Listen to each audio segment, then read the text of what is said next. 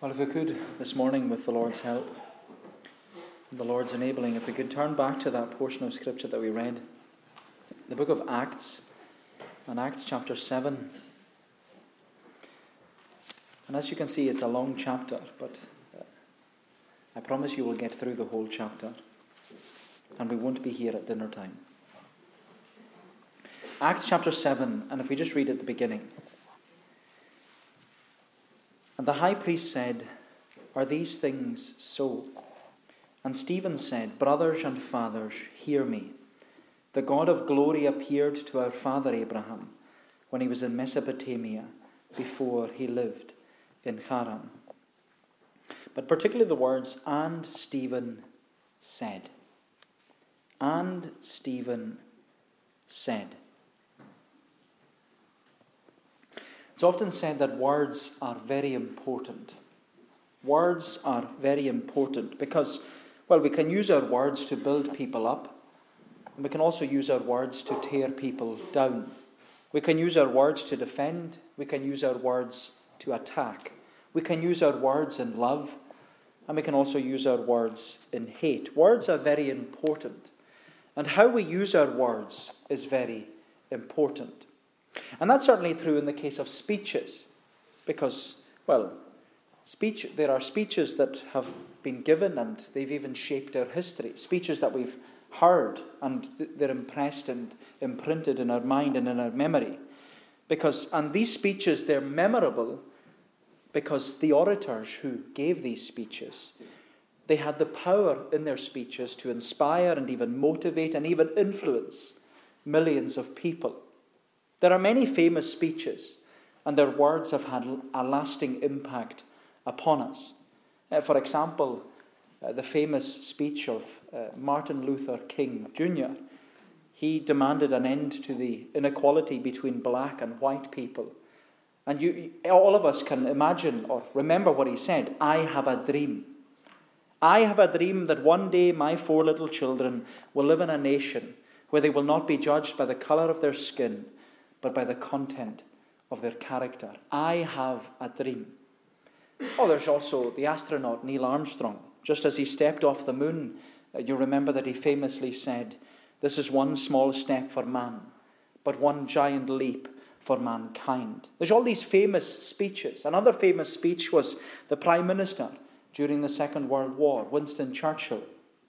He famously said, "We shall fight on the beaches, on the landing grounds, in the fields and on the streets. We shall fight in the hills. We shall never surrender." Or there was the, the speech of the first female Prime Minister, Margaret Thatcher. She famously said to her Conservative Party, who were in opposition to liberalising the economy, she was in opposition to liberalising the economy. She said, "You turn if you want to, but the lady's not for turning."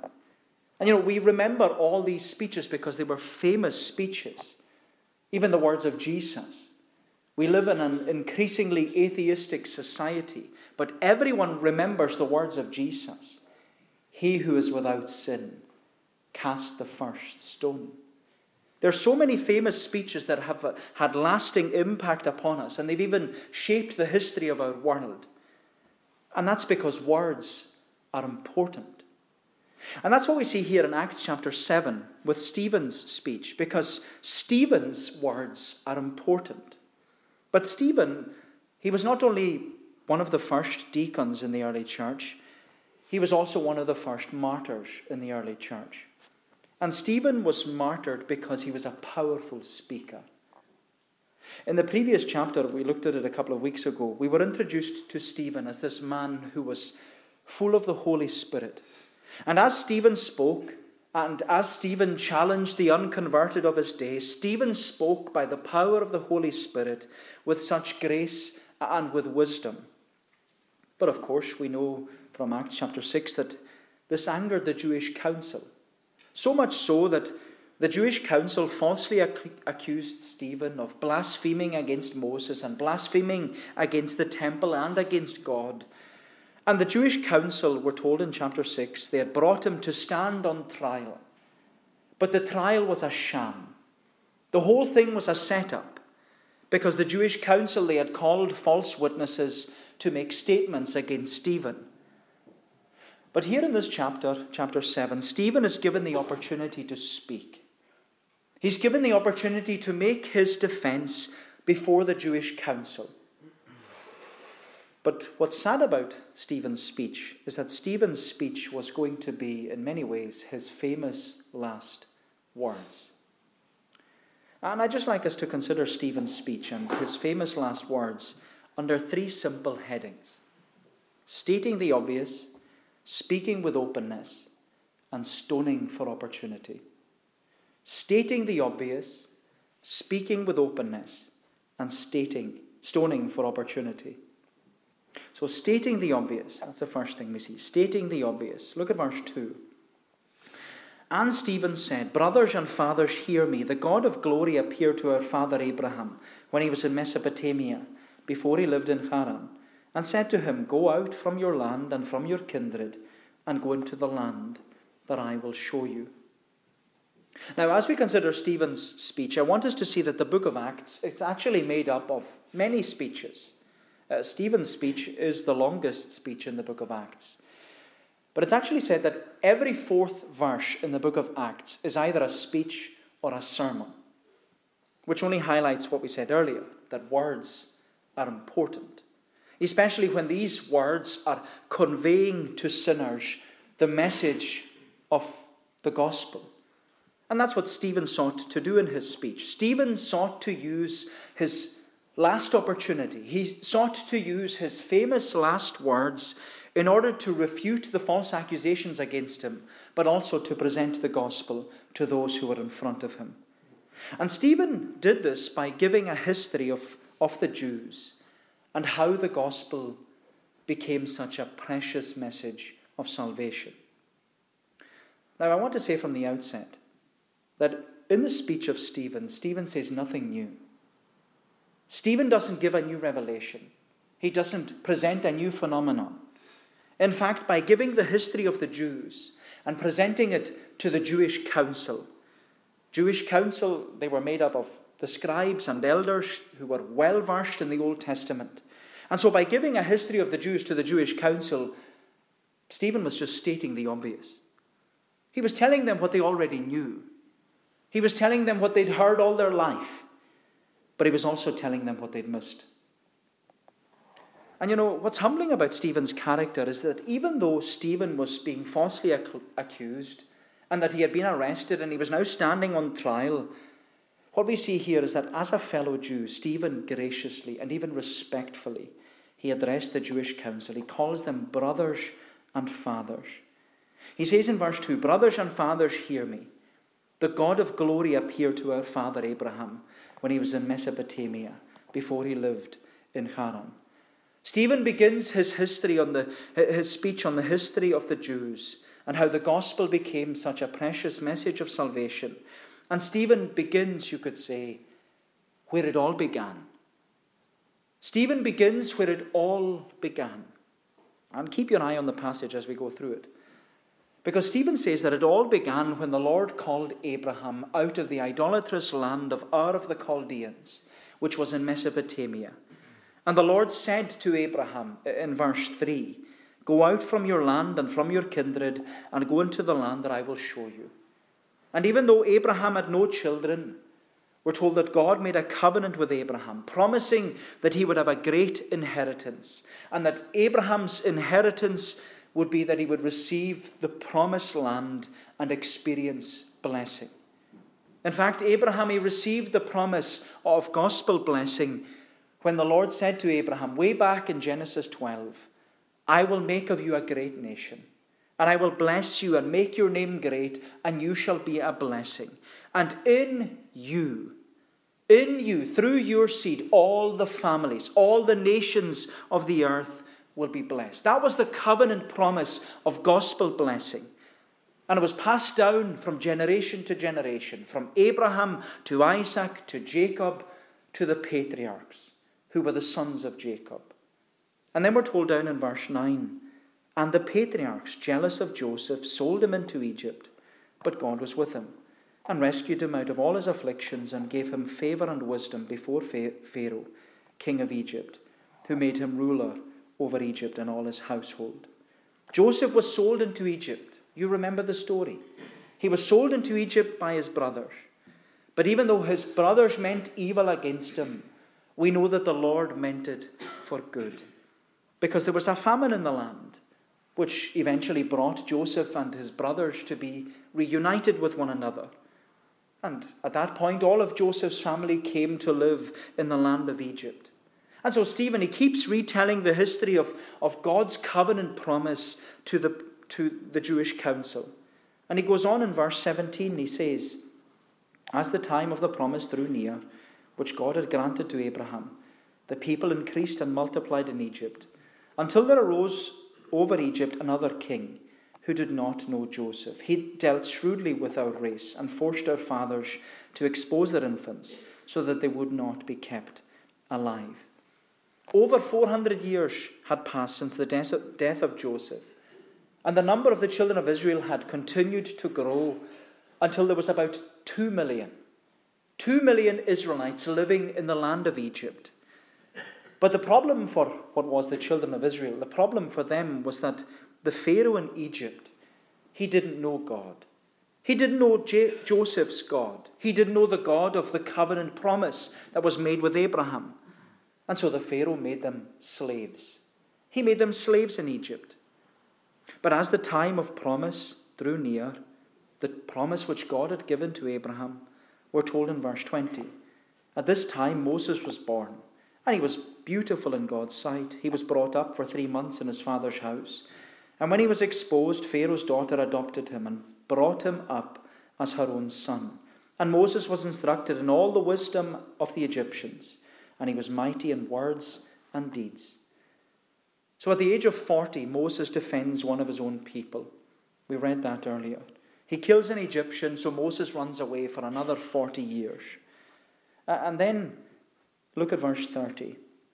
We were told in verse thirty, "Now when forty years had passed, an angel appeared to him in the wilderness of Mount Sinai, in a flame of fire, in a bush." So at the age of eighty, the Lord called to Moses from the burning bush, commissioning and commanding Moses to deliver the children of Israel from slavery in Egypt. And with that, Stephen then starts really stating the obvious to the Jewish council.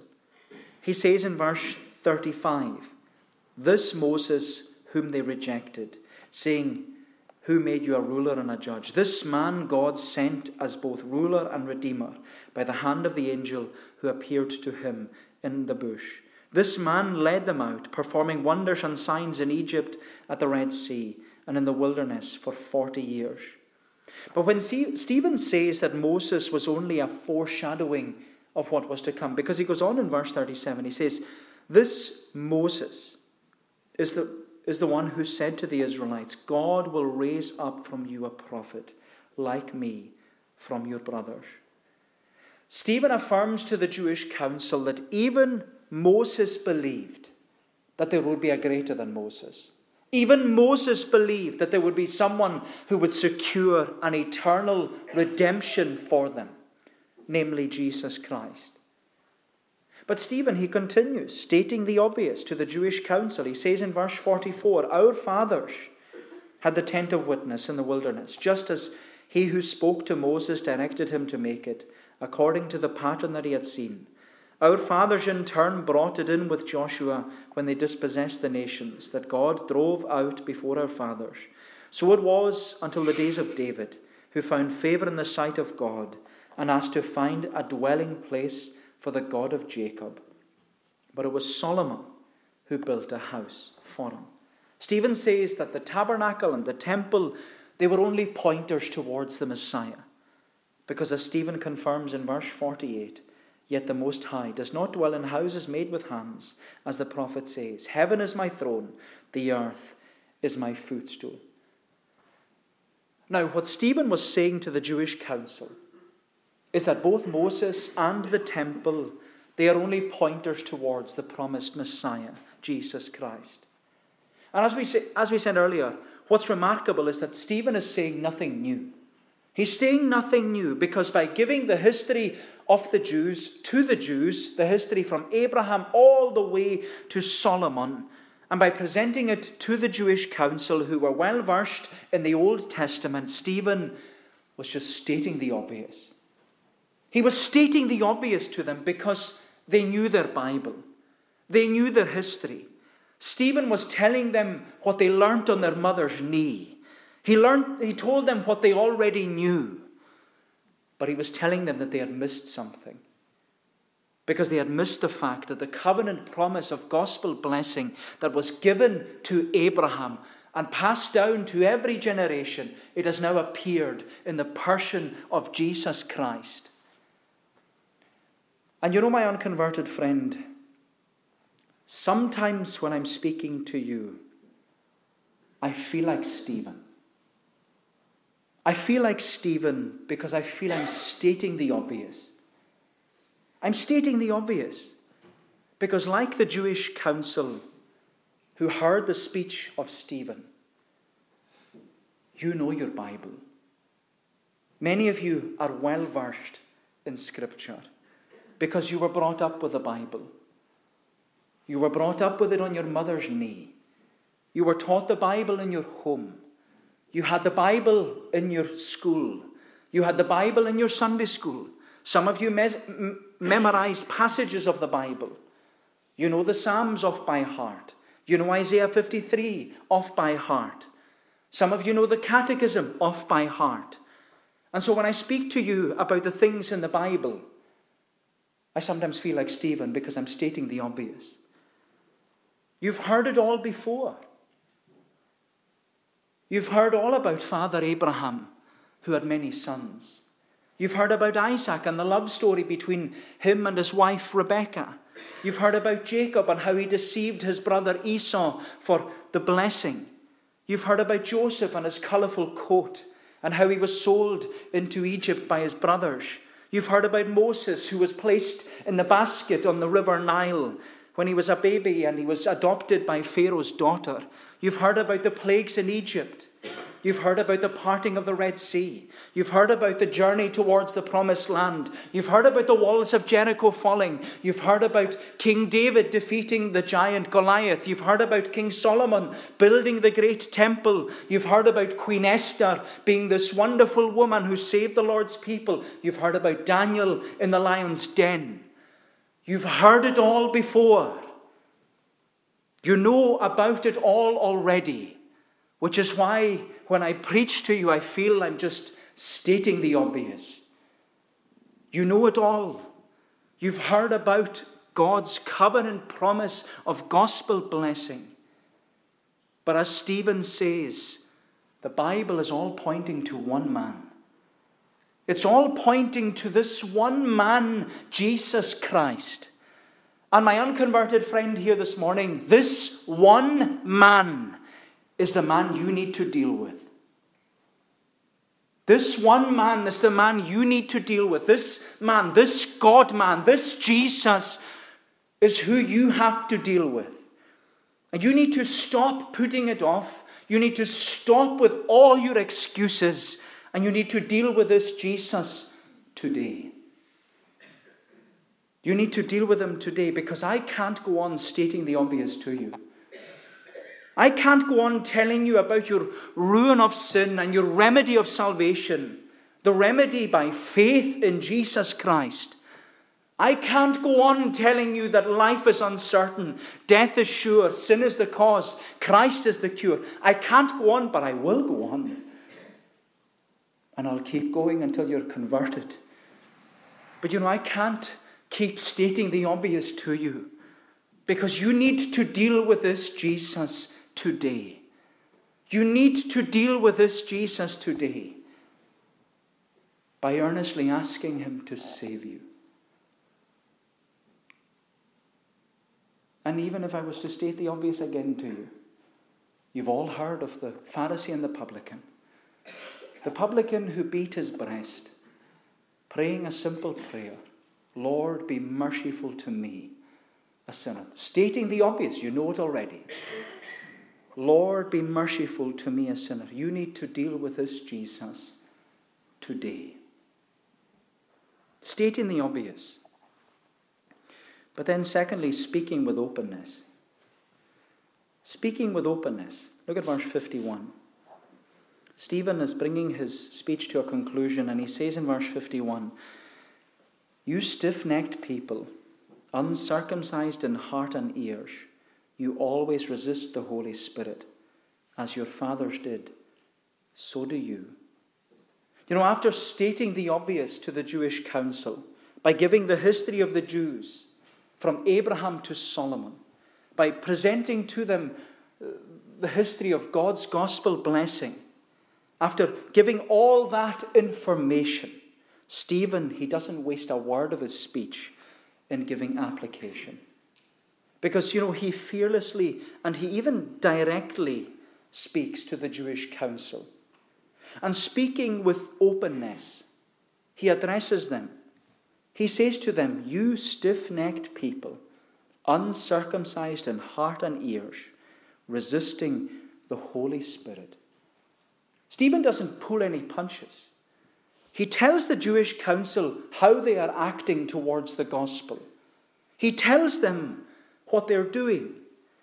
And what's interesting is that Stephen uses words that were very familiar with the Jewish council. As we said before, words are important.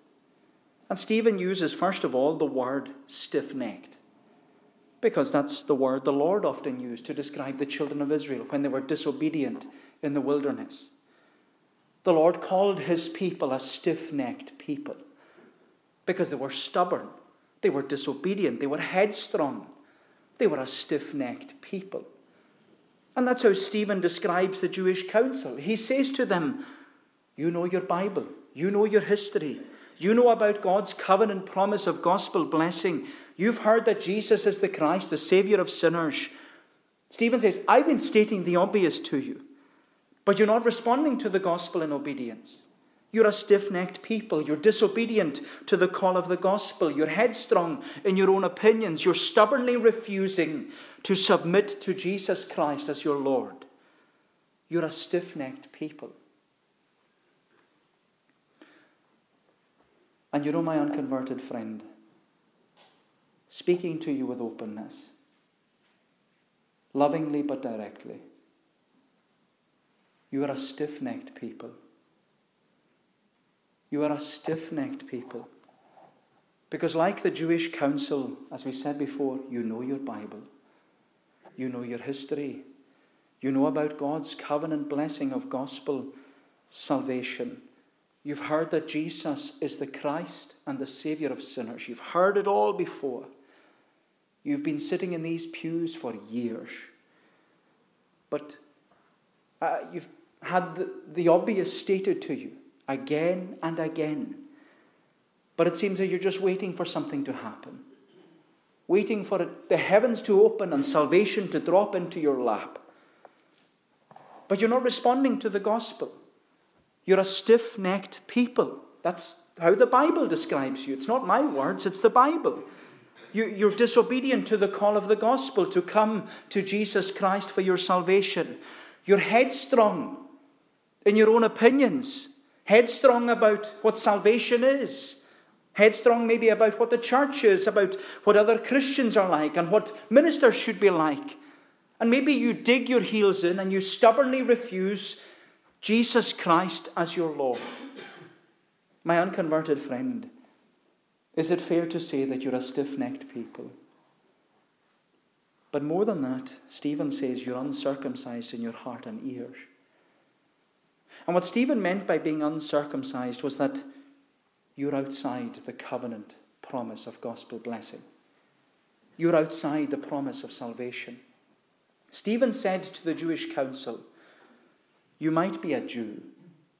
You might have been brought up as a Jew. You might attend the local synagogue. You might be even on this Jewish council," says Stephen. "You might keep up with all the laws and all the traditions, but you're not saved. You haven't received salvation. You're an outsider. You're outside the covenant promise of gospel blessing." And according to the teaching of the Bible, someone who is uncircumcised in heart and ears, they are too proud to listen to the gospel and respond. And again, my unconverted friend sitting here this morning, I want to be speaking with openness, lovingly but directly, and say, "You're uncircumcised in your heart and ear. You're outside the covenant promise of gospel blessing. You're outside the promise of salvation. You're lost." That's the long and the short of it. You're lost. And like the Jewish council, you might have been brought up in a Christian home. You might have had Christian parents. You might have had Christian grandparents. You might have been taught what a Christian is and what a Christian isn't. You might come to church every week. You might try and keep up with all the laws and all the traditions of the past, but you're still not saved. You're uncircumcised in heart and ears. You're too proud to listen, too proud to respond to the gospel. But you might say to me, "Murdo, I'm not too proud to respond to the gospel." But my friend, you are. You are, because you're unwilling to bend your knee before King Jesus and confess that he alone is Lord over your life. You're stiff-necked. You're uncircumcised in heart and ears. And as Stephen says, you always resist the Holy Spirit. And you know, resisting the Holy Spirit, that's knowing that you need to be saved. It's not me that's pressing on your heart and reminding you that you need to be saved. That's the Holy Spirit. And the Holy Spirit reminds you that you need to be saved. You need to do something about this Jesus. The Holy Spirit convinces you of your sin and misery. He enlightens you in the knowledge of the truth. And he seeks to persuade and enable you to embrace Jesus Christ as he's offered to you in the gospel. But the thing is, you resist him. You resist him by doing nothing about it. You do nothing about it. You leave here the same way you came in. But you know, more than that, Stephen compares the Jewish council to the generations before him. He says in verse fifty-one, and I know this is a hard-hitting verse, "You are a stiff-necked people, uncircumcised in heart and ears. You always resist the Holy Spirit. As your fathers did, so do you. As your fathers did, so do you." Stephen says that the Jewish council are just like those who went before them. But you know, my unconverted friend, thinking about most of you here this morning, that can't be said of you. You're not like those who went before you. Because many of you, you aren't following in the footsteps of those who went before you. Many of you aren't following in the footsteps of your father or your mother, your grandfather or your grandmother.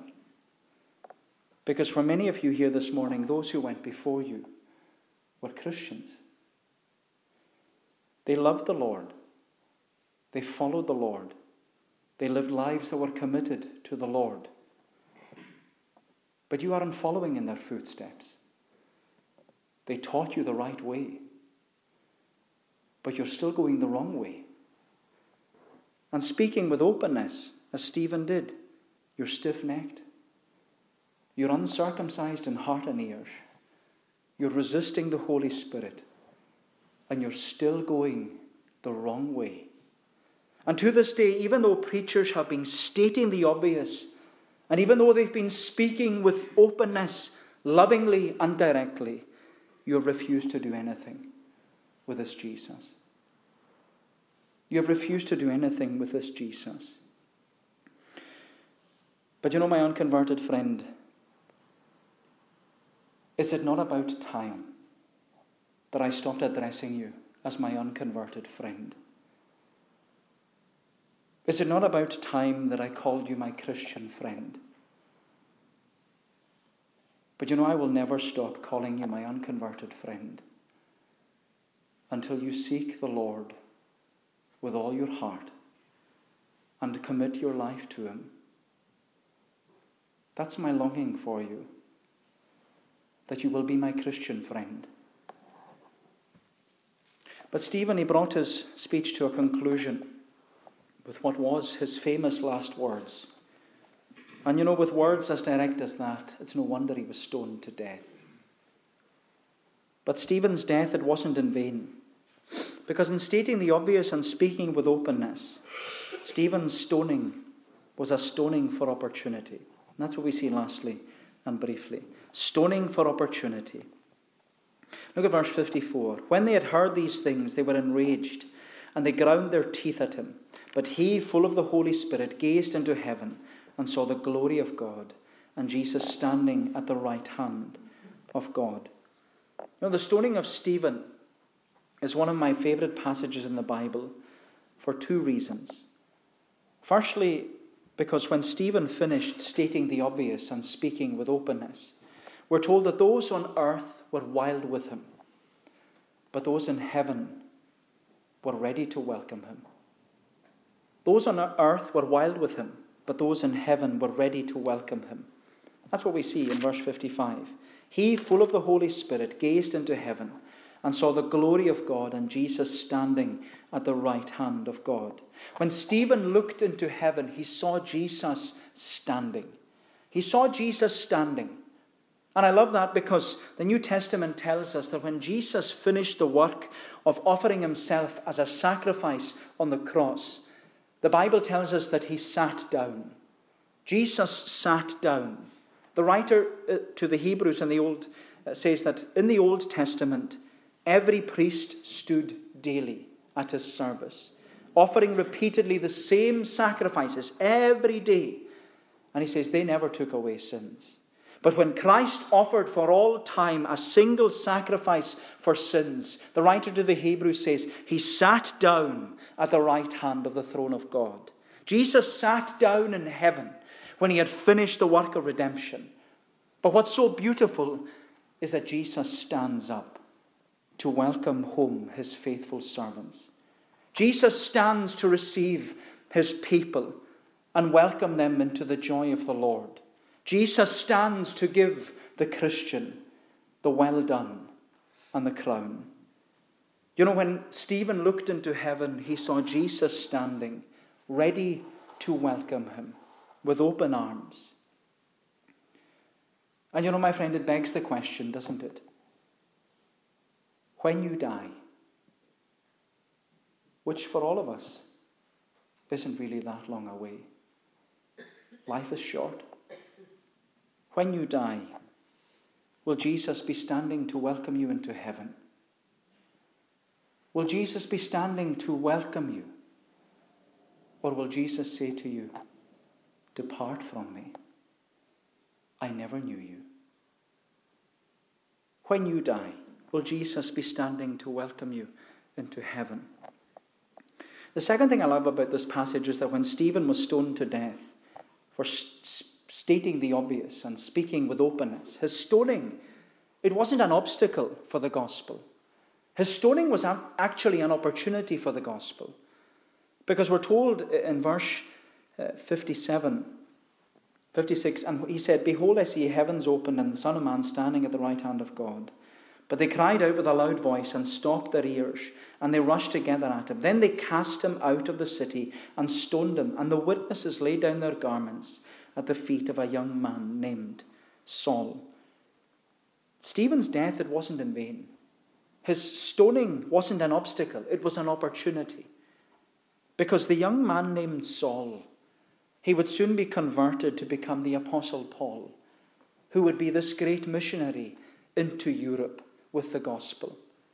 In fact, Stephen's martyrdom, it's the springboard into the following chapters, because Stephen's martyrdom was the means of Philip meeting the Ethiopian eunuch in chapter eight.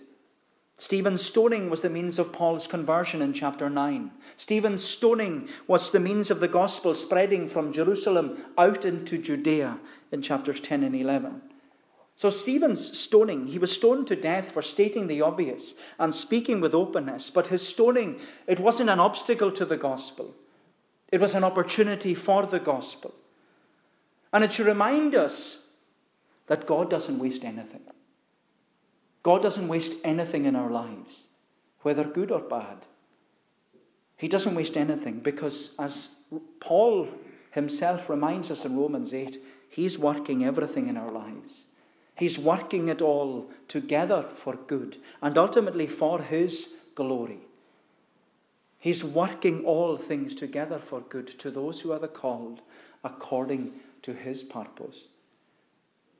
Therefore, what we need to make sure is that we're like Stephen. Stephen, who trusted Jesus Christ with his life and who trusted Jesus Christ with his death. We're told in verse fifty-nine, and as they were stoning Stephen, he called out, "Lord Jesus, receive my spirit." And falling to his knees, he cried out with a loud voice, "Lord, do not hold this sin against them." And when he had said this, he fell asleep. Stephen's speech was stating the obvious, speaking with openness, and stoning for opportunity. May the Lord bless these thoughts to us. Uh, let us pray. O Lord our God, we give thanks to Thee for Thy word, that Thy word speaks to us so directly, and that the Spirit makes it so personal. And Lord, that we would hear Thy voice speaking to us today, that we would be willing to respond, that we would not resist the Holy Spirit any longer, that we would not walk away from a precious message of a precious salvation presented to us from a precious Saviour. And Lord, we pray that all that all of us would live and die like Stephen, that we would all fall asleep in Jesus, knowing Him in life and trusting Him, even with our death. Lord, bless us together, we pray.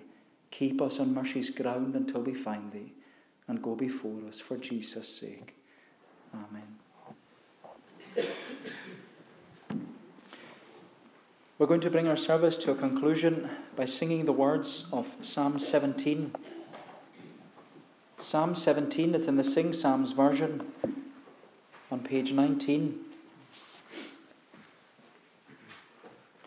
Mentioned a few weeks ago that I'd like to start using or re, I don't know, introduce the Sing Psalms.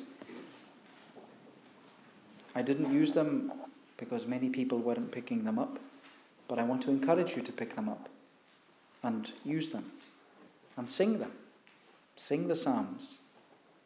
Psalm seventeen, Sing Psalms version, page nineteen if you're using the Blue Psalm book. It's a psalm that reminds us of, even it's it's a great psalm that even presents to us what Stephen went through, the enemies that were against him. And yet when he falls asleep, as the, ver- the last verse says, "When I wake, I satisfied will be," because why? He has seen Jesus face to face. That's the hope of the Christian, that when we die in the Lord, we will wake to see the Lord face to face. "Arise, confront my foes, and bring them down, O Lord. Deliver me from wicked hands, and free me by your sword." From verse thirteen down to the end of the psalm of Psalm seventeen, to God's praise.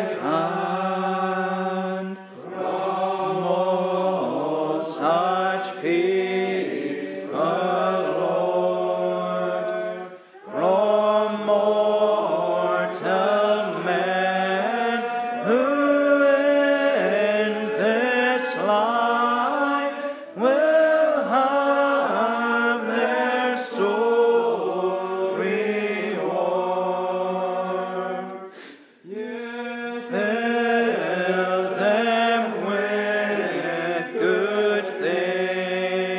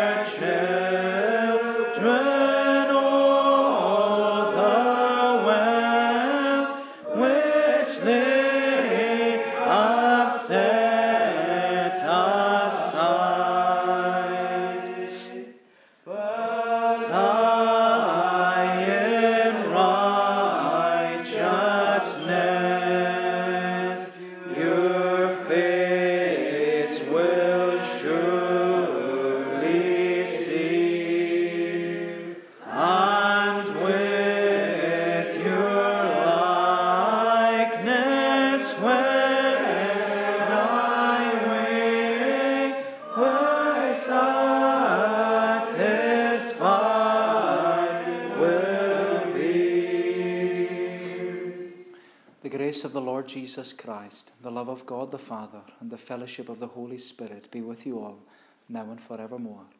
Amen.